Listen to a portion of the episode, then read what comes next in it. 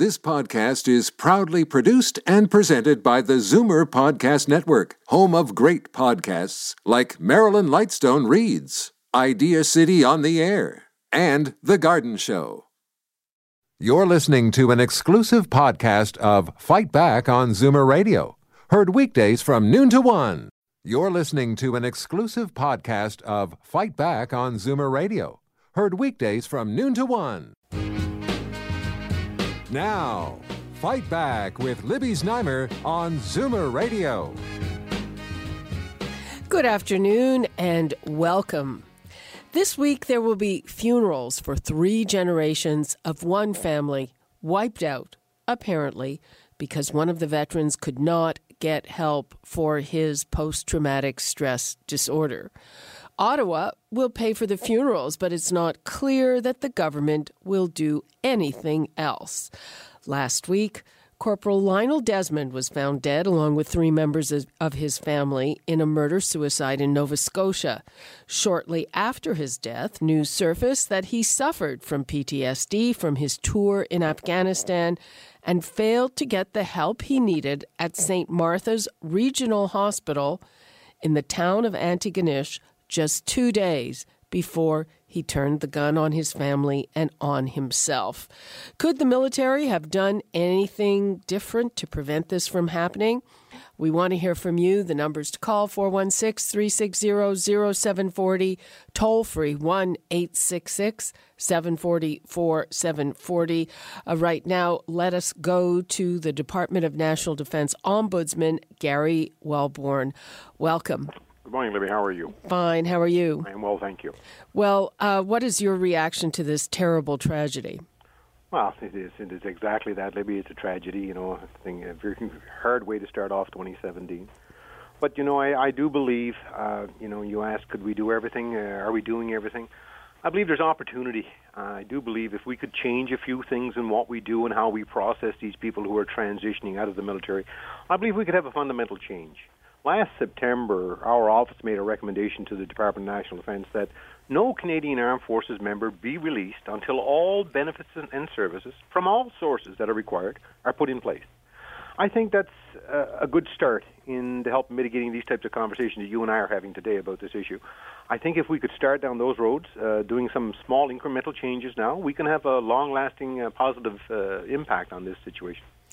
Do we know any more about what actually happened? Happened. I mean, I, am I mean, you know, I obviously we don't know what happened, but it sounds like he went to a hospital close to where he lives, and the hospital was full. They didn't have anyone to treat treat him. So, if that is in fact the case, how would uh, processing a vet have have mitigated that or helped that in any way?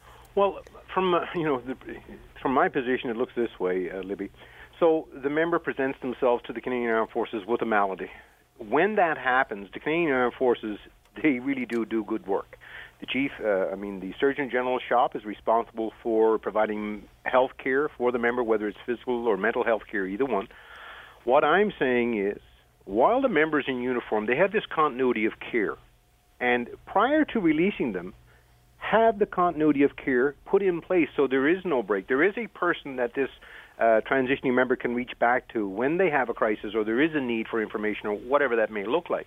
But I'm saying if we had everything in place prior to relief, maybe there'd be another relief valve that someone could use. Hmm. Uh, so what happens? Um, uh, somebody with PTSD is is released, and, and suddenly there is no access to any of the, the services that they may have had before their release? Well, it's much more complex than that, Libby. I mean, each case in and of itself has nuances uh, that that are just specific to that individual. You know, when a you know a transitioning member presents themselves, like I said, we uh, the Canadian Armed Forces provide the care they need as they're transitioning out. Uh, this is where sometimes we get into some difficulty because the first thing that has to happen when they apply for benefits uh, with Veterans Affairs Canada or the insurer, they have to prove that their malady is related to service. And that can take up to four months for that adjudication to be done. Another recommendation that we've made is let the Canadian Armed Forces make that determination because we have doctors who work inside the Canadian Armed Forces who could make that determination. Who does it now? It's done by Veterans Affairs Canada. So we take the medical information that we've amassed over the years that we've been treating this member, and we send it to Veterans Affairs and let them adjudicate to determine whether this illness or injury was related to service. I think we can get out of that. When we release a member because they breach what's called, Libby, and I don't want to get too technical here, but what's called universality of service. That means the person is not deployable, therefore not employable. So prior to release, the Surgeon General makes a determination that the member can or cannot continue in their vocation. And I think that determination in and of itself, we know when, where, and how the soldier was injured. I think that determination in of itself should be accepted by Veterans Affairs Canada as an automatic entry into their programs. So I think that you know right away we could start to shave back that service delivery time of 16 weeks. We could really re- reduce that down to now it's evaluation of what's the quality of life impact for this injury. So it's a different conversation. Uh, there seem to be uh, a lot of problems with Veterans Affairs.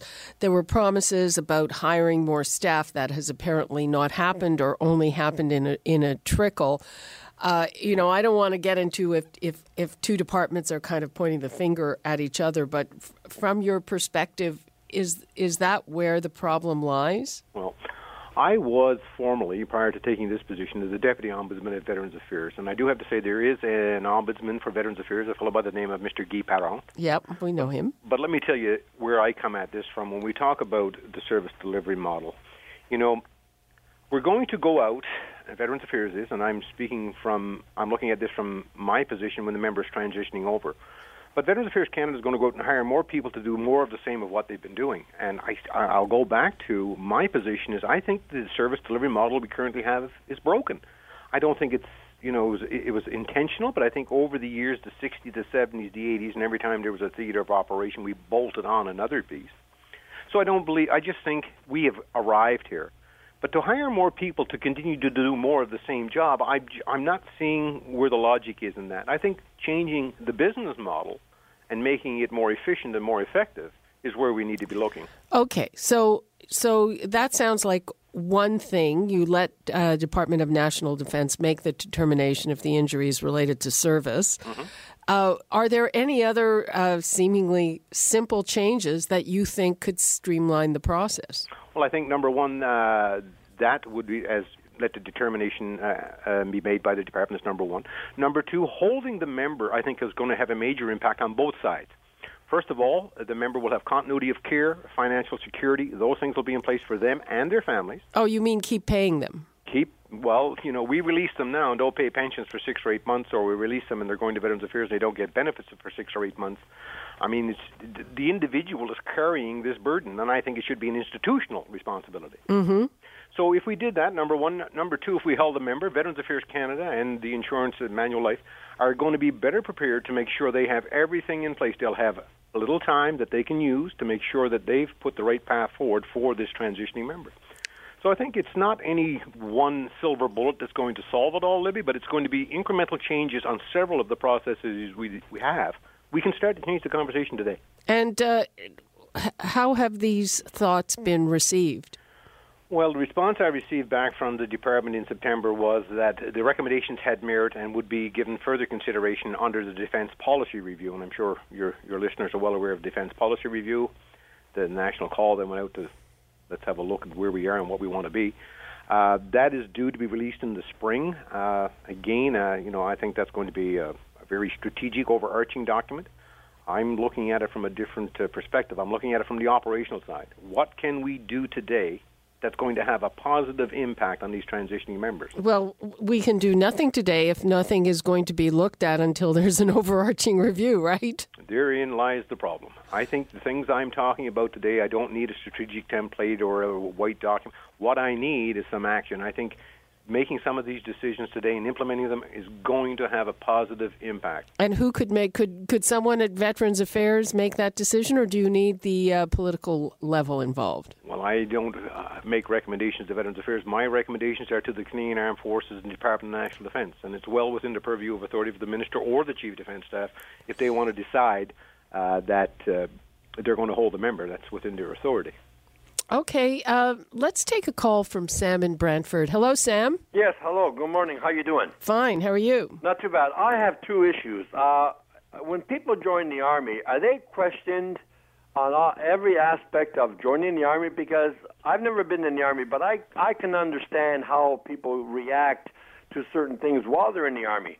But are these people checked before they get into the army? Because once you're there and you can't handle the stress that some of this situation occurs, then we have a problem. And the second thing is, if this gentleman was suffering from PTSD, whatever it's called, why was he able to get the gun, and where did he get the gun from?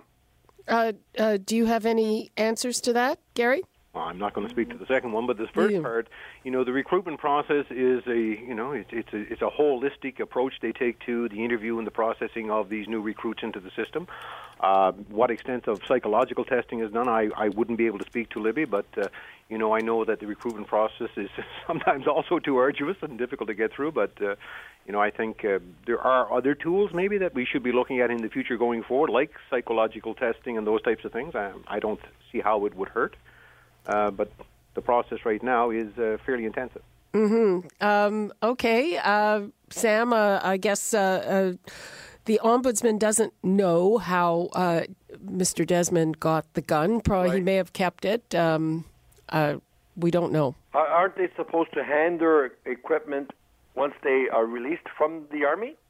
I would think so. Yeah, I mean, I, I'm not perfect, but I mean, why would a person join the army and then you know, take his belongings with him, including any rifles or, or ammunition or whatever. I mean, that should be handed over and say, thank you so much for your service. I'll talk to you later.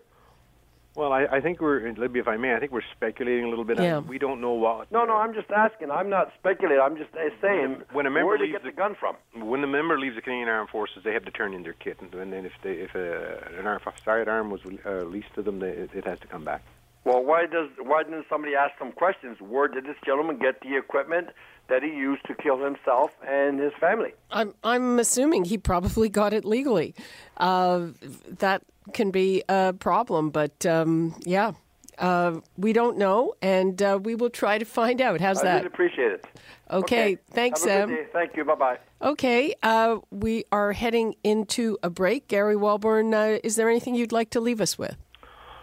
Uh, the only thing I'd like to say, Libby, is I, believe, I sincerely believe that we can make some small incremental changes that can start to have a positive impact going forward. And I'm, I'm cautiously optimistic that people are listening and we'll start to see something happen in the very near future. Okay, let's hope so. Thank you so much. Thank you, Libby. You're listening to an exclusive podcast of Fight Back on Zoomer Radio, heard weekdays from noon to one. You're listening to an exclusive podcast of Fight Back on Zoomer Radio heard weekdays from noon to one. You're listening to an exclusive podcast of Fight Back on Zoomer Radio, heard weekdays from noon to one. This podcast is proudly produced and presented by the Zoomer Podcast Network, home of great podcasts like Marilyn Lightstone Reads, Idea City on the Air, and The Garden Show.